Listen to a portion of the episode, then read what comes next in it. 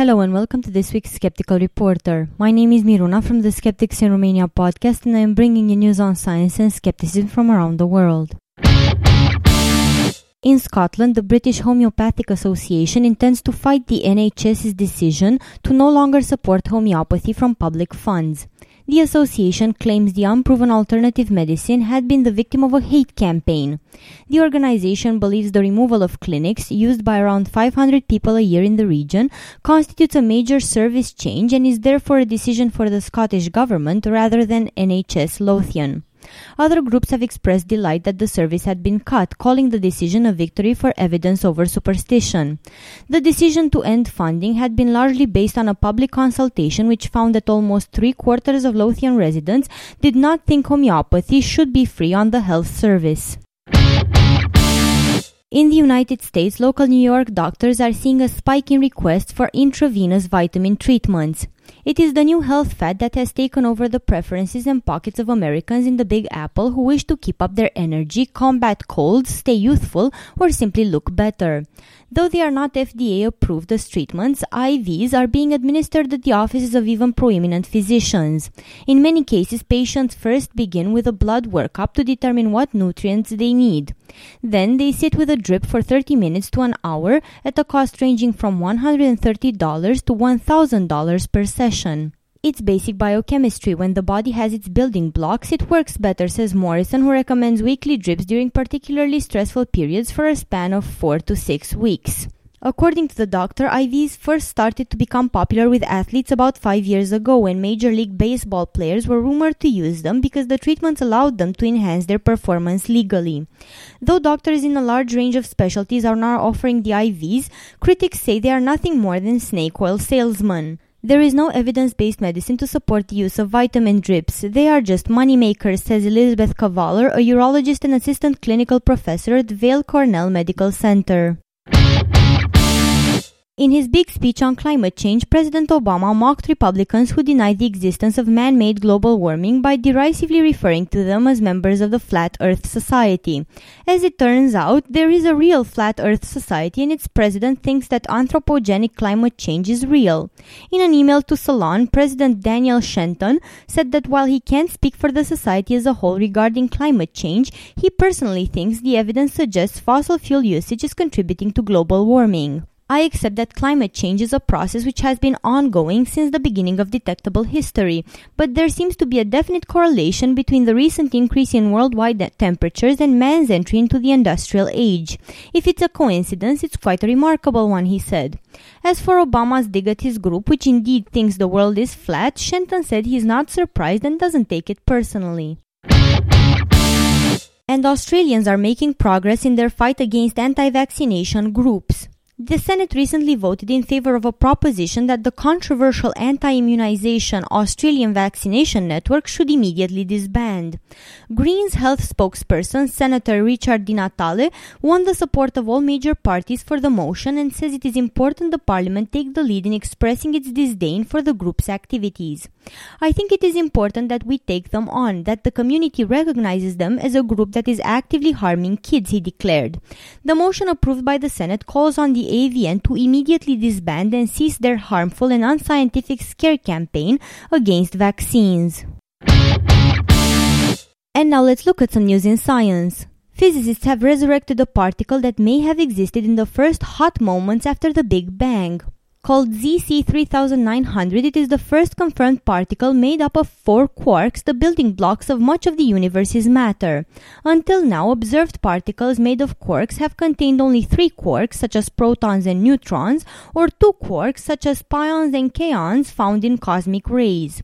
Although there are no laws in physics that would imply the existence of particles with more quarks is impossible, none had been observed so far. Finding the quartet expands the ways in which quarks can be snapped together to make exotic forms of matter. The particle came as a surprise, said Zhiqing Liu, a particle physicist at the Institute of High Energy Physics in Beijing and a member of the Belle collaboration, one of two teams claiming the discovery. Housed at High Energy Accelerator Research Organization in Japan, the Belle detector monitors collisions between intense beams of electrons and their antimatter counterparts, positrons. These crashes have one thousandth the energy of those at the world's most powerful accelerator, the Large Hadron Collider at CERN near Geneva in Switzerland, but they are still energetic enough to mimic conditions in the early universe. On the 26th of June, NASA plans to launch the $181 million Interface Region Imaging Spectrograph that will take a closer look at our sun's chromosphere. Dubbed IRIS, the instrument's eyes working in the ultraviolet spectrum and designed to follow the flow of matter and energy in the chromosphere will help astronomers to work out how the photosphere and corona are linked, including how temperatures soar from some 6000 degrees Celsius at the solar surface to more than 1 million degrees in the corona. The chromosphere is a missing piece of the puzzle, says Bart De Pontieu, the IRIS science lead at the Lockheed Martin Solar and Astrophysics Laboratory in California. Iris will take images every 5 seconds, will obtain spectra every 1 to 2 seconds, and will be able to discern objects as small as 240 kilometers across. It's just staggering the dynamics you can see when you have that kind of resolution, says Scott McIntosh, an Iris co-investigator. That resolution will help researchers to map out small, finger-like jets of plasma that were discovered in 2007 and have remained almost a mystery.